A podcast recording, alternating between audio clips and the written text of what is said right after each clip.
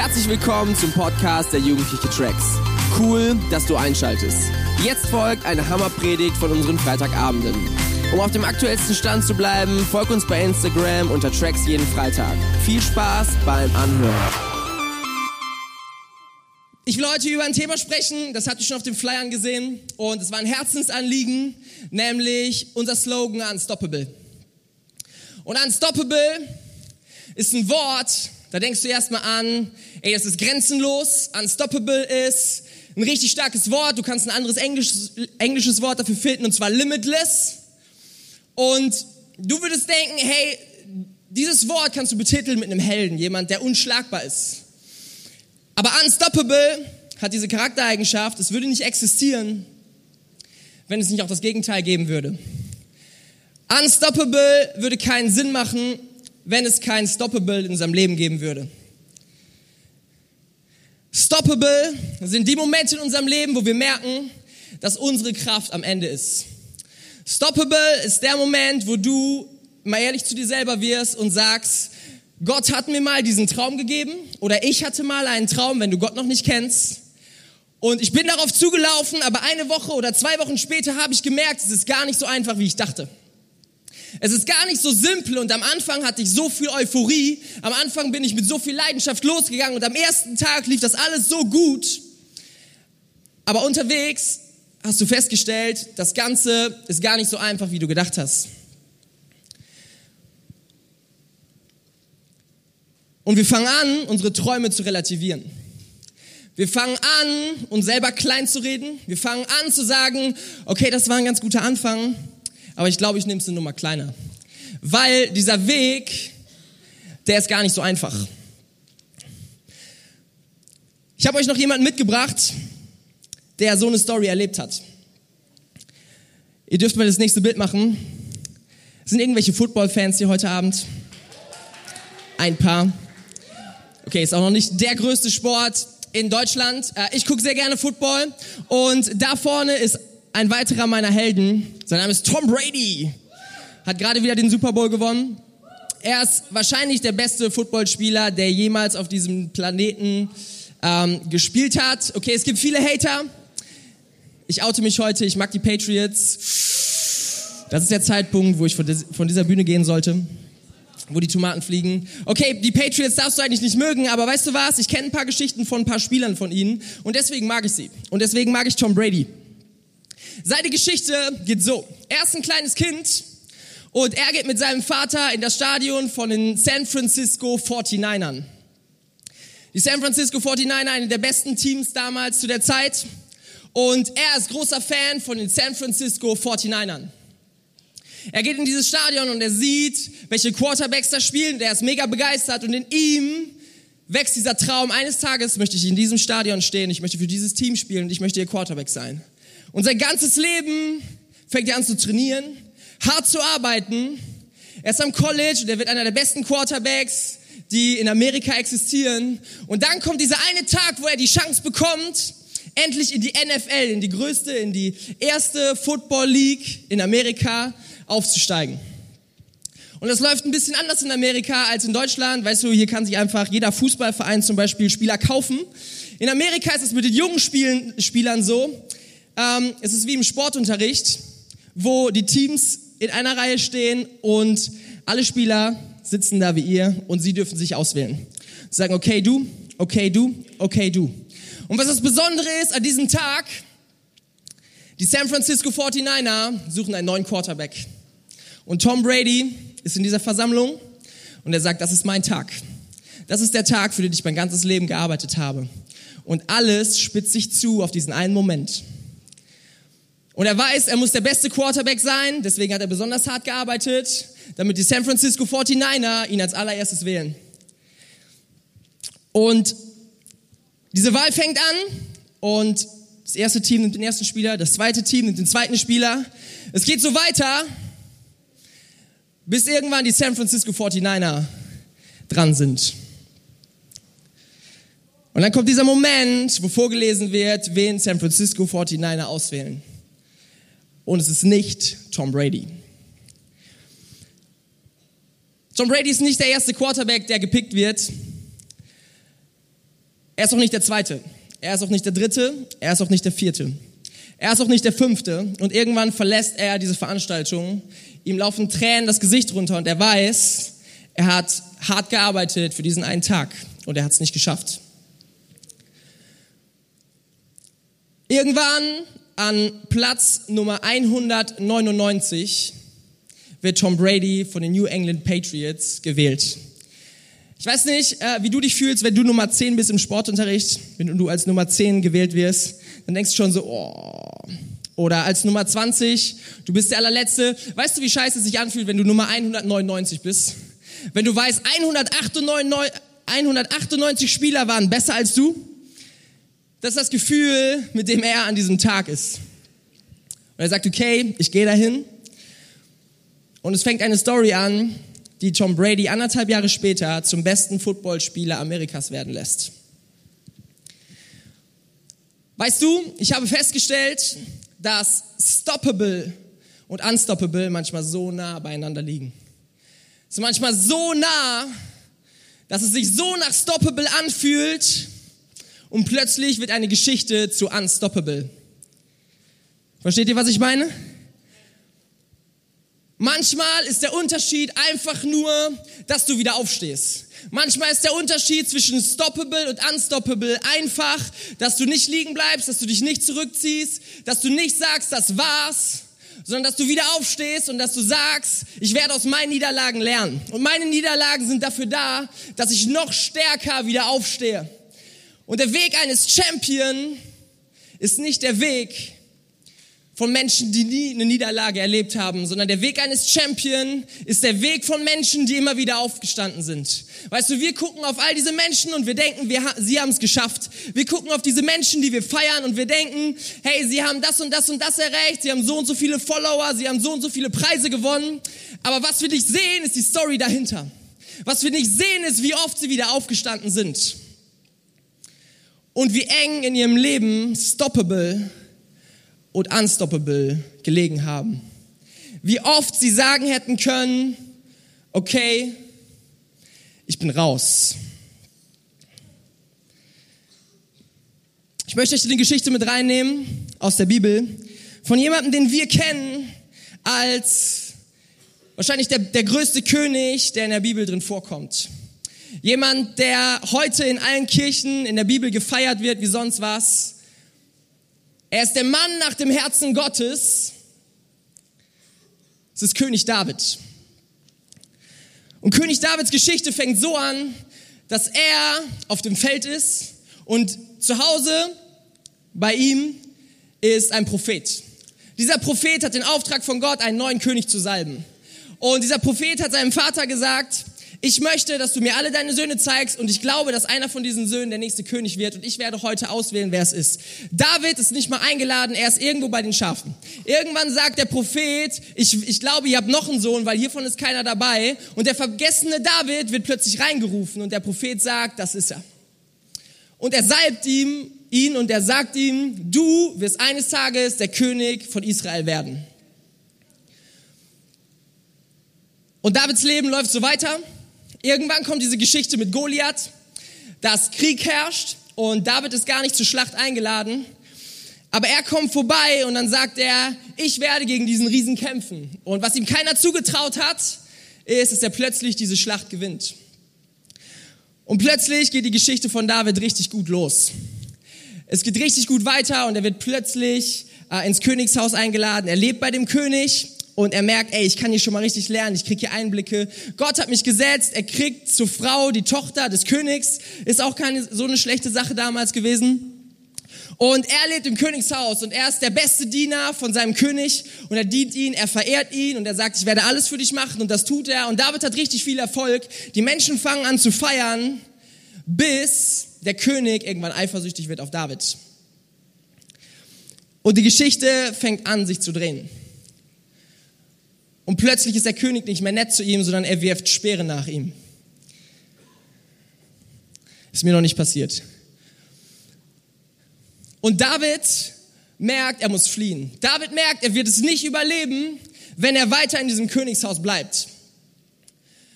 Und manchmal denken wir, wir haben so einen richtigen Bad Day. Manchmal denken wir, wir haben so einen richtig schlechten Tag, weil unser iPhone einen Kratzer bekommen hat, weil es runtergefallen ist und plötzlich ist das Display kaputt. Und wir denken, ey, es läuft nicht gut heute. Davids Bad Day hat ziemlich anders ausgesehen. Und zwar so, dass er alles verloren hat, dass er seine Frau zurücklassen musste, dass er seine Freunde zurücklassen musste, dass er komplett in die Isolation gegangen ist. Er wusste nicht, wie er versorgt wird, er hatte kein Einkommen und er dachte, ich muss irgendwie selber jetzt klarkommen und keiner darf mich finden. Und David flieht in ein Dorf namens Keilah. Dieses Dorf muss er erstmal retten, weil es besetzt worden ist. Und er wird zum Helden dieses Dorfes und er denkt, ey, hier kann ich einen Moment bleiben, bis er plötzlich merkt, dass das Dorf ihn eigentlich ausliefern wird an König Saul, an denjenigen, der ihn verfolgt, vor dem er flieht. Und er denkt, ich habe gerade alles verloren. Ich bin in euer Dorf gekommen, ich habe euch gerettet und ich habe nichts. Und ihr wollt mich ausliefern an diesen König. Und er merkt das früh genug, aber er geht weiter. Und irgendwann ist es so weit, dass er weiß, er kann nur noch zu den Feinden von Israel fliehen. Weil nur noch da ist er wirklich sicher. Und er fängt an, auch da richtig gut zu dienen. Er wird der beste Krieger, er wird ähm, ein Anführer bei den Feinden und er tut große Dienste für dieses Volk. Und irgendwann kommt diese entscheidende Schlacht, wo diese Feinde gegen Israel kämpfen. Und er denkt, ey, ich bin euer Mann. Ich bin derjenige, der für euch kämpfen will. Aber diese Feinde, denen er so treu gedient hat, von denen er der beste Krieger war, sagen, wir vertrauen dir nicht. Und sie sagen, David, du darfst nicht dabei sein. Merkt ihr die Stufen, die nach unten gehen? Und David hat sich damals irgendwo niedergelassen in einem Dorf. Und er geht total enttäuscht in dieses Dorf zurück, weil er weiß, sein König hat ihn verlassen, sein Volk hat ihn verlassen, sogar die Feinde vertrauen ihm nicht. Er kommt in dieses Dorf und er sieht, es ist komplett niedergebrannt und jemand hat alle Frauen und Kinder in diesem Dorf entführt und alles gestohlen, was sie besessen haben. Und diese Männer von David und er kommen in diesem Dorf an und diese Männer, die er zu Helden gemacht hat, die Männer, die ihm alles zu verdanken haben, wenden sich plötzlich gegen König David und sagen, David, das war's, wir werden dich umbringen. Wir werden dich steinigen. Weißt du, David hat nicht, hat nicht nur seinen König verloren, David hat nicht nur sein Volk verloren, er hat nicht nur die Feinde verloren. Er ist an dem tiefsten Tiefpunkt in seinem Leben, weil er weiß, er hat alles verloren. Er hat sein Leben wieder aufgebaut und auch das ist wieder verloren gegangen. Weißt du, es ist der Moment, wo David jederzeit hätte sagen können, es ist vorbei. Das ist der Moment, wo David hätte sagen können, Gott, ich habe dir vertraut bis hierhin, aber ich gehe keinen Meter weiter, weil du hast mich so oft enttäuscht. David hätte sagen können, das war's. Und keiner von uns in diesem Raum wäre ihm böse gewesen, weil jeder gesagt hätte, absolut hast du recht. Warum solltest du noch einen Meter weitergehen? Und diese Männer stehen vor ihnen, die ihm alles zu verdanken haben und sie heben Steine auf und sie wollen ihn umbringen. Aber was macht David? Er tut folgendes, 1 Samuel 30, Vers 6. Und David geriet in große Bedrängnis, weil die Leute ihn steinigen wollten. Denn die Seele des ganzen Volkes war erbittert, ein jeder wegen seiner Söhne und Töchter.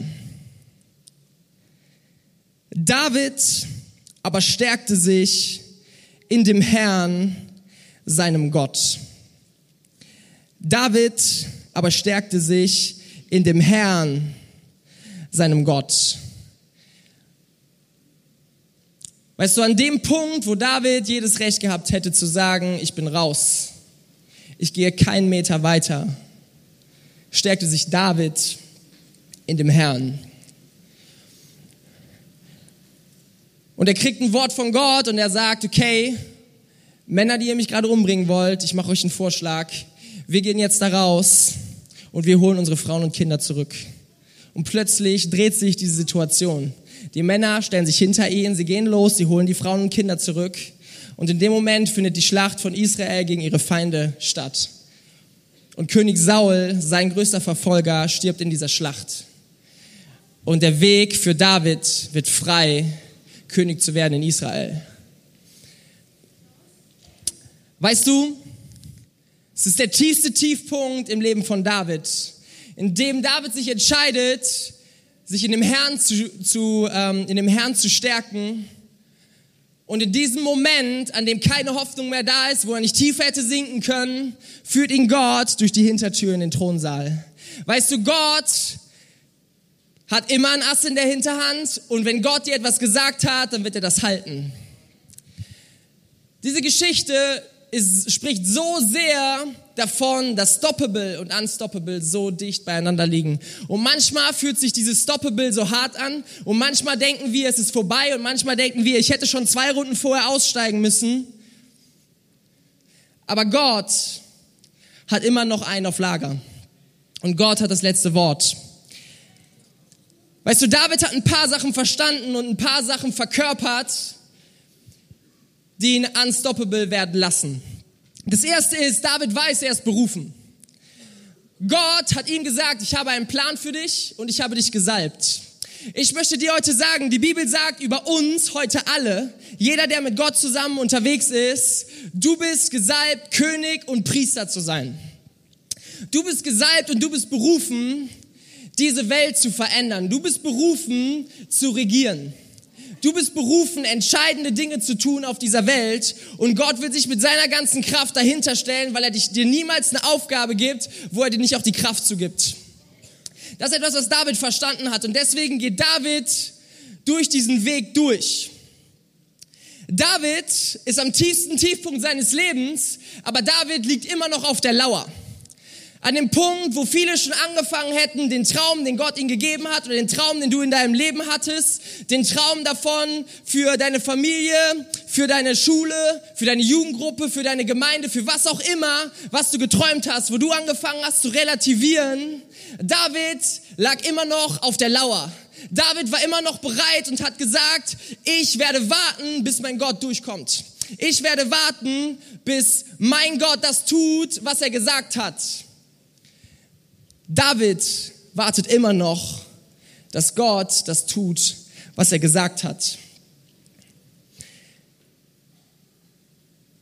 Wahrscheinlich haben alle in diesem Raum Nachbarn, oder? Wer hat Nachbarn? Die meisten. Wenn nicht, dann lebst du vielleicht irgendwo im Wald in einer Höhle oder so, weil nur da hat man keine Nachbarn. Außer du lebst zu zweit, dann hast du auch Nachbarn. Ich habe mir Folgendes vorgestellt, wenn mein Nachbar oder dein Nachbar plötzlich bei dir in der Wohnung stehen würde. Und er würde plötzlich sagen, hey, weißt du was, ich mag dich, ich lebe jetzt bei dir mit in deiner Wohnung. Ich werde mit dir dein Bett teilen, ich werde deinen Kühlschrank benutzen, ich werde im Stehen pinkeln und du darfst es hinterher sauber machen. Ab jetzt lebe ich mit dir, weil ich mag dich so sehr. Ich möchte dich fragen, was würdest du tun?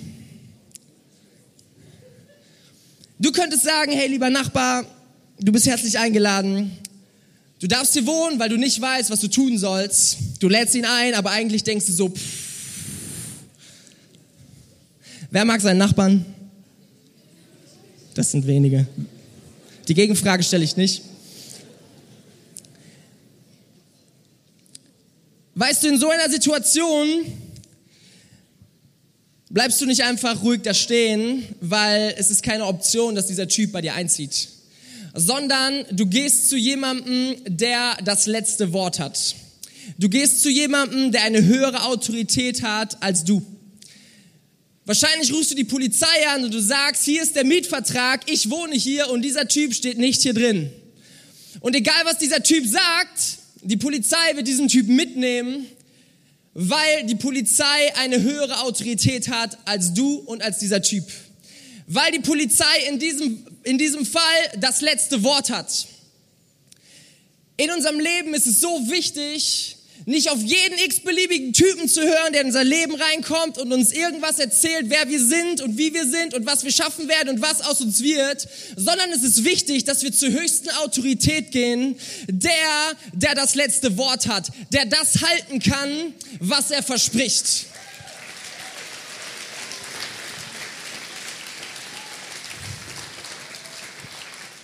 David weiß, was Gott gesagt hat. David weiß, was Gott mit seinem Leben vorhat und deswegen geht er durch jede Situation durch und er weiß, es ist mir egal, was ihr sagt, Jungs, weil ich werde meinem Gott glauben. Ich weiß, was er gesagt hat und ich weiß, irgendwo wird hier etwas passieren, irgendwo wird diese Geschichte eine Wendung bekommen, weil sein Gott bei ihm ist und weil sein Gott das letzte Wort hat. David weiß, dass Gottes Weg höher ist als sein Weg. Weißt du, ich habe mein eine sehr lange Zeit in meinem Leben Folgendes gedacht und ich dachte, das würde Sinn machen. Ich habe gedacht, irgendwann, weil ich wusste, Gott gibt es und ich sollte ihm vertrauen und irgendwann will ich mit ihm zusammenleben. Ich wusste eines Tages, will ich so richtig ganze Sache mit Gott machen. So eines Tages will ich ihm sagen, Gott, du darfst der Herr von allen meinen Lebensbereichen sein und dann will ich für dich leben. Aber bis zu diesem Tag muss ich irgendwie noch das genießen, was ich dann nicht mehr tun darf.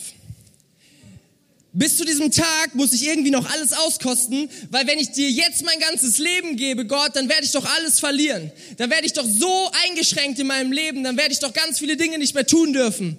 Und eigentlich möchte ich erstmal das alles ausprobieren und eines Tages, dann darfst du mein ganzes Leben bekommen.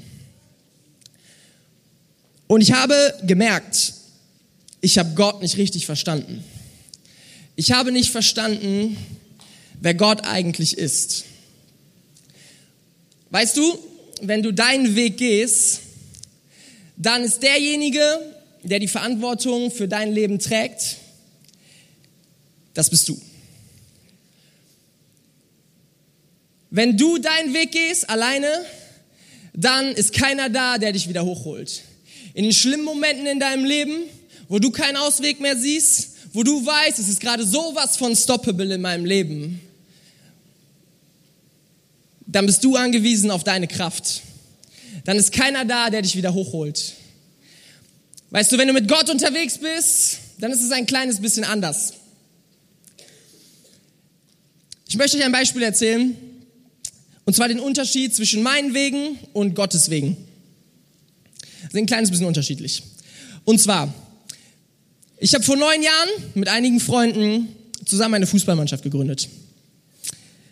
Wer spielt Fußball? Paar Leute. Wir haben gesagt, hier gibt's diese christliche Fußballliga und wir wollen in diese Liga einsteigen. Und das ist eine Liga, wir waren so zwölf Jungs und wir haben gesagt, wir wollen da mitspielen, weil du spielst elf gegen elf. Und seit neun Jahren zocken wir in dieser Liga mit. Und es läuft ganz gut. So nicht extrem gut, aber es ist okay, es ist gut. So das, was man hören will. Und wir haben richtig viel Spaß. Das ist schon neun Jahre und wir hätten nie gedacht, dass es neun Jahre lang bleibt. Das Ding ist, in 20 Jahren, in 30 Jahren wird sich niemand mehr erinnern, dass diese zwölf Jungs damals irgendwann diese Fußballmannschaft gegründet haben, viel Spaß gehabt haben, sondern irgendwann wird der Tag kommen, wo keiner mehr weiß, was damals passiert ist. Das ist, wenn ich Dinge in meinem Leben plane und wenn ich Dinge tue, die ich tun möchte. Weißt du, als Jesus auf diese Welt gekommen ist, er hat sich zwölf Jungs gesucht und er hat gesagt, folgt mir nach. Und diese zwölf Jungs haben eine Kirche gebaut, die heute fast in jedem Land auf diesem ganzen Planeten vertreten ist, wo Menschen Jesus folgen und für ihr Leben und Sterben Millionen und Milliardenfach seit Generationen. Seit 2000 Jahren versuchen Menschen, diese Kirche klein zu kriegen, aber alle merken, sie können es nicht. weil Jesus Wege ein kleines bisschen anders sind als unsere Wege. Weil wenn Jesus etwas anfängt, einen Weg zu gehen, dann hat er eine andere Dimension als die Dimension, die wir in unserem Leben erreichen könnten. Weißt du, wenn ich dich frage, in welchem Team möchtest du spielen? Möchtest du in meinem Team spielen oder möchtest du in Gottes Team spielen? Möchtest du die kleinen Stories erleben oder möchtest du die großen Stories erleben?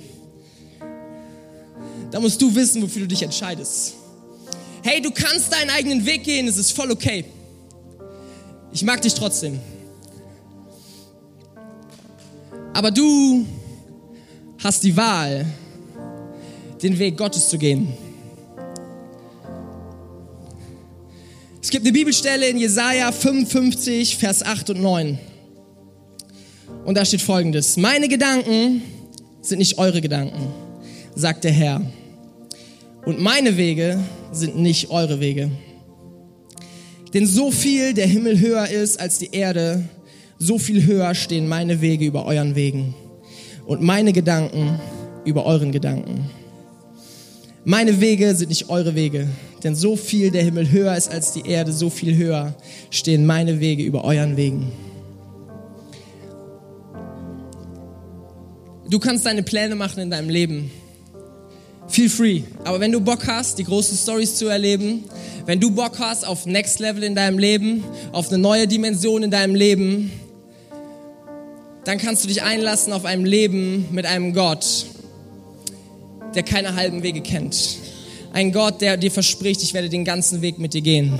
Ein Gott, der dir in jeder Lage deines Lebens sagt, ich bin bei dir, ich bin für dich und wenn du keine Perspektive mehr hast, dann werde ich dir eine Perspektive geben. Und im allertiefsten Moment deines Lebens, am allertiefsten Tiefpunkt, da wo du keine Ahnung mehr hast, wie irgendwie noch mal etwas gut werden kann, da ist Gott immer noch da und sagt dir, du darfst Hoffnung haben, weil ich bin kein Gott der Perfektheit, sondern ich bin der Gott der Auferstehung. Weißt du, Jesus ist ans Kreuz gegangen, er ist gestorben. Er war am Tiefpunkt. Aber unser Gott ist ein Gott der Auferstehung. Das kann dir kein anderer geben. Es gibt nur einen, der dir diese Kraft geben kann. Es gibt nur einen, der dir sagt, ich gebe dir Identität, ich gebe dir eine Berufung, ich gebe dir ein neues Leben. Und das ist dieser Gott. Es ist so viel wichtiger, wie deine Geschichte endet, als deine Geschichte angefangen hat. Ich weiß nicht, wie dein Leben losgegangen ist. Ich weiß nicht, wie dein Leben jetzt gerade ist. Aber ich weiß, es gibt einen Gott, der dir eine Perspektive geben will.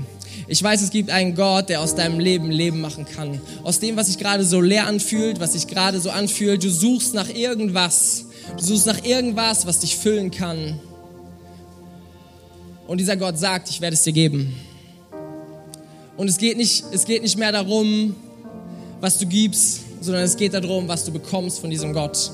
Und ich sage dir, du wirst es niemals in deinem Leben bereuen. Dieser Moment, wo ich verstanden habe, dass ich Gott immer missverstanden hatte, der hat mein Leben verändert. Dieser Moment, in dem ich verstanden habe, dieser Gott übersteigt alles, was ich in meinem Leben erleben könnte.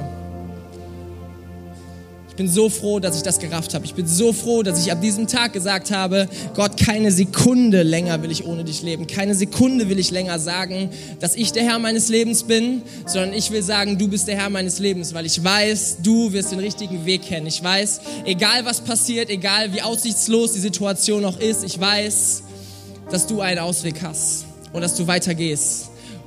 Und dass ich mich jeden Tag meines Lebens freuen kann, auch wenn andere Leute das überhaupt nicht tun würden.